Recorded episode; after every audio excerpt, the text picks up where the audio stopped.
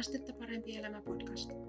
Voimaannuttavampia näkökulmia mielenpulmiin ja elämisen haasteisiin. Seurassasi Pia Tuominen. Tuomisen Pia tässä moikka. Mä oon valmentaja, ratkaisukeskeinen lyhytterapeutti ja entinen työkyvyttömyyseläkeläisen myös kokemusasiantuntija.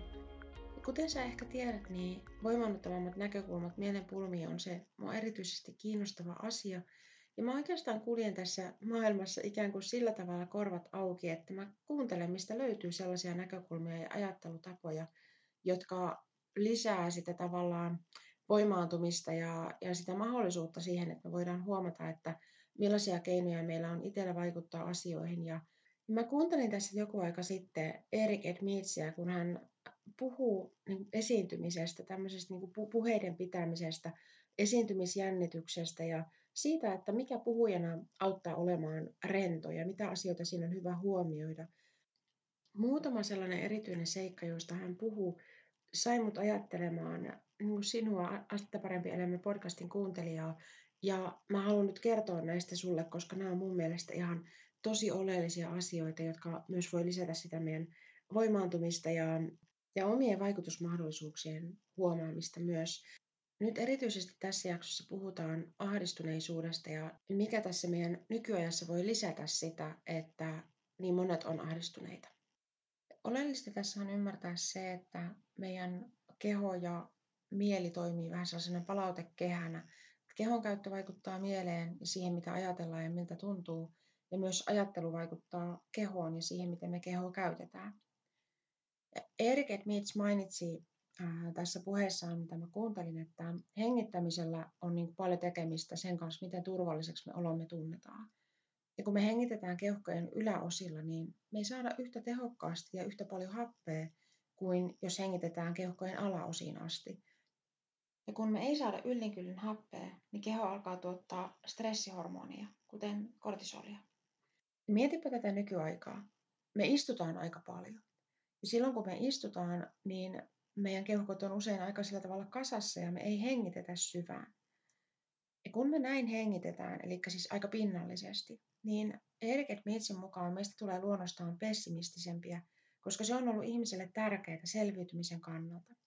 Ja hän käytti esimerkkinä sitä, että kun kohdataan vaikkapa leijonan jäljet, niin on ollut tärkeää siirtyä hengittämään eri tavalla, koska se on aiheuttanut sen, että me aletaan toimia ennemminkin vaistojen varassa – ja kaikki kiven murikatkin näyttää leijonilta, koska on selviytymisen kannalta turvallisempaa siinä tilanteessa erehtyä pitämään vaarattomia asioita vaarallisina kuin toisinpäin.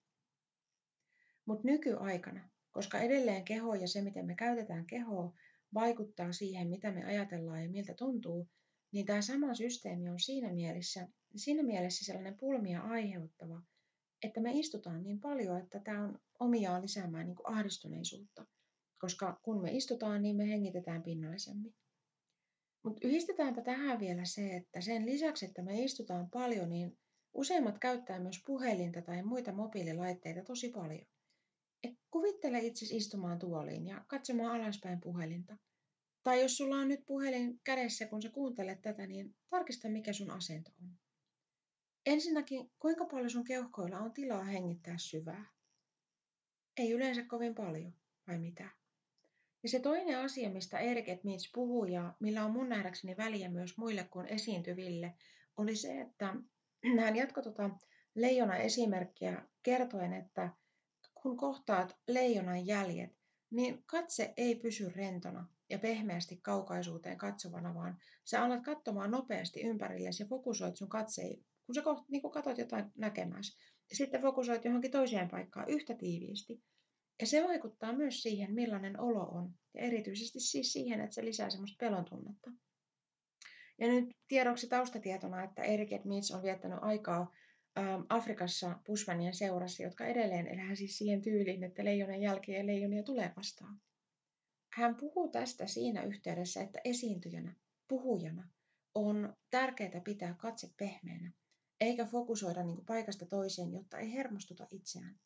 Mutta tämän meidän aiheen kannalta, niin mietipä sitä, että kun me istutaan puhelin kädessä ja katsotaan sitä, mitä me nähdään, ja vaikkapa vaihdetaan sovelluksesta toiseen ja niin edelleen, niin mitä me tehdään? me keskitetään meidän katse paikasta toiseen ja usein aika moneenkin kertaan lyhyessä ajassa. Ja tämä sai mut miettimään, että tämä voi olla yksi sellainen kompo, joka lisää nykyajassa ahdistuneisuuden määrää ja on myös sellainen asia, mihin me voidaan itse vaikuttaa. Mä ainakin itse huomaan itsessäni sen, että jos mä käytän puhelinta jotenkin huolimattomasti, mä oon aikaisemmin tehnyt jakson siitä tietoisesta teknologian käytöstä, niin mä itsessänikin huomaan, että, että jos mä käytän puhelinta tai tämmöisiä niin kuin ylipäänsä sovelluksia ja muita niin kuin huolimattomasti, niin se on ihan omiaan helposti lisäämään sitä semmoista niin kuin, sitä niin kuin ahdistuneisuuden tunnetta. Silloin siinä voi olla kyse pikemminkin siitä, miten me käytetään näitä meidän nykyaikaisia älylaitteita kuin siitä, että se ahdistuneisuus olisi jotenkin sulle ihmisenä ominaista. Ja tässä on siis merkittävää se, että tämä lisää mun nähdäkseni ymmärrystä sekä itseä kohtaan ja omaa mahdollisuutta, niin kuin mahdollista ahdistuneisuutta kohtaan.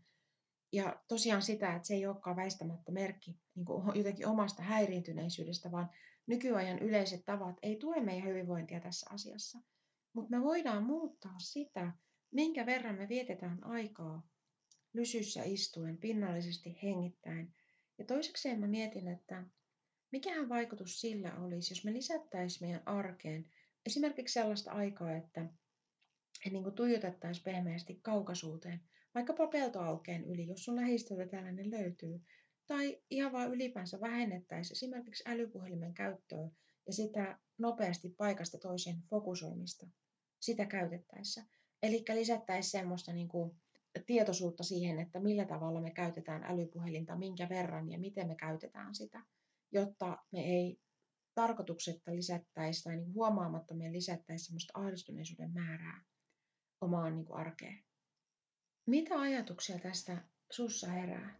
Mä kuulisin tosi mielelläni, että millaisia ajatuksia tämä jakso sussa herättää ja mitä oot mieltä tämän kaltaisista asioista, onko tästä sulle hyötyä ja ylipäänsä, että voisiko tässä olla jotain semmoista, mitä sä voisit kokeilla sun omassa arjessa, millainen vaikutus sillä olisi sun hyvinvointiin ja, ja kenties kertoa tästä myös sun läheisille, että jos tästä voisi olla myös heidän hyvinvoinnin etu. Tämmöistä pohdintaa tällä kertaa tässä podcast-jaksossa. Kiitos kun olet mukana kuuntelemassa tätä jaksoa ja seuraavassa.